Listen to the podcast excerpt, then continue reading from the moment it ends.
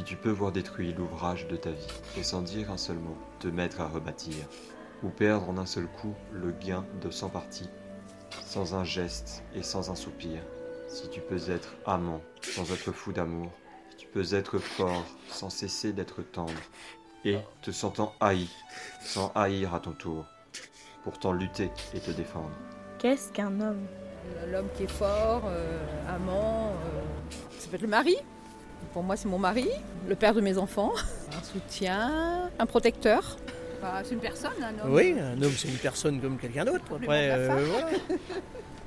c'est un peu plus fort que la femme, physiquement. Moralement, pas toujours.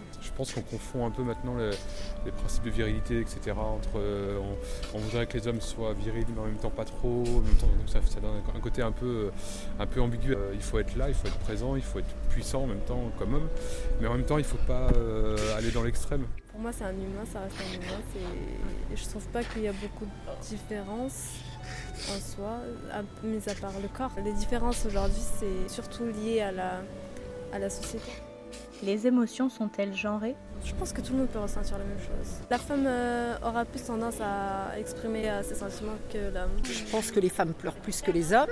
Les hommes, bon, euh, du fait que ce soit des hommes, sont peut-être plus, euh, comment dire, euh, face à leur ego.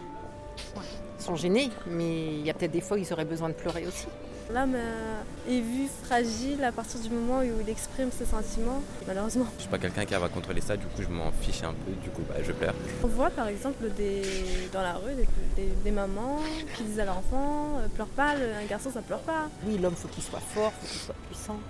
Voilà, On entre guillemets, il n'a pas le droit. Si tu peux supporter d'entendre des paroles travesties par des gueux pour exciter des sots, et d'entendre mentir sur toi leur bouche folle sans mentir toi-même d'un mot. Si tu peux rester digne en étant populaire, si tu peux rester peuple en conseillant les rois, et si tu peux aimer tous tes amis en frères sans qu'aucun d'eux soit tout pour toi. Les hommes pleurent-ils et pourquoi? Un élève garçon pleure aussi vite qu'un élève fille, de mon expérience. Mais après, c'est souvent des larmes de colère. Un homme va moins facilement pleurer. Je pense que Un garçon, je crois pas. Bah, toi, tu pleures beaucoup.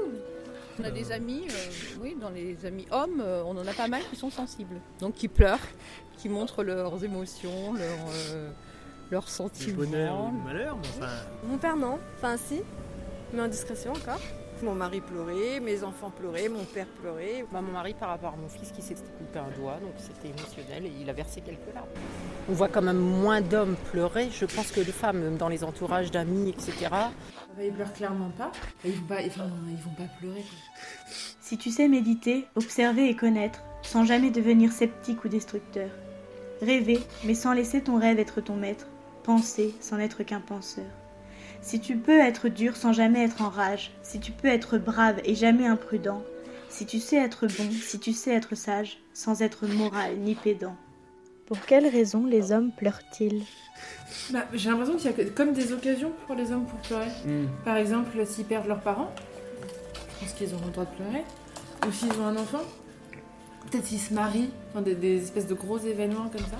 Thomas il a pleuré euh, Quand il est sa fille? quand il a eu sa fille, même quand il m'a annoncé que euh, il avait le papa, il était, euh, ému, il pleurait, ouais.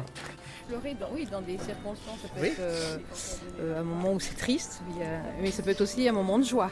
Euh, dans des cas bah, de tristesse, euh, de tristesse, oui, quand on a eu des proches qui sont à l'hôpital ou euh, dans des cas comme ça. Ou même de joie, hein. Même de joie, oui.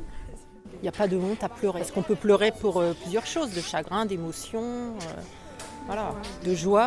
euh, ouais, voilà, les- le pleur, c'est pas seulement la tristesse. Ça peut être euh, un livre, un film, sinon c'est un morceau. Enfin, euh, pour moi, c'est important d'exprimer ça. Je pense que c'est important de communiquer avec ses émotions, euh, enfin de les vivre pleinement. Rencontrer triomphe après défaite et recevoir ces deux menteurs d'un même front, si tu peux conserver ton courage et ta tête, quand tous les autres les perdront, alors les rois, les dieux, la chance et la victoire seront à tout jamais tes esclaves soumis. Et, ce qui vaut mieux que les rois et la gloire, tu seras un homme, mon fils. Euh, Je pense que des sentiments comme ça qui sont pas exprimés, ça impacte beaucoup euh, le caractère euh, des garçons. Je trouve qu'ils deviennent plus, plus agressif. Ça enferme la personne, ça coupe le dialogue, puis ça, ça enchaîne avec l'agressivité. On a plus le droit, et je pense même qu'on a le devoir de le faire. Pour que les limites s'effacent entre les deux, euh, il faut qu'on le montre en fait. Il faut qu'on montre ce qu'on ce qu'on ressent. Et je pense qu'un homme qui, qui, parle de ses émotions, c'est un homme qui est un peu féministe, quoi. dans le sens où euh, il va oser euh, parler de ses émotions et du coup il va oser se, se rapprocher de son côté féminin. Pas censé y avoir de différence entre les hommes et les femmes. Tu seras un homme, mon fils.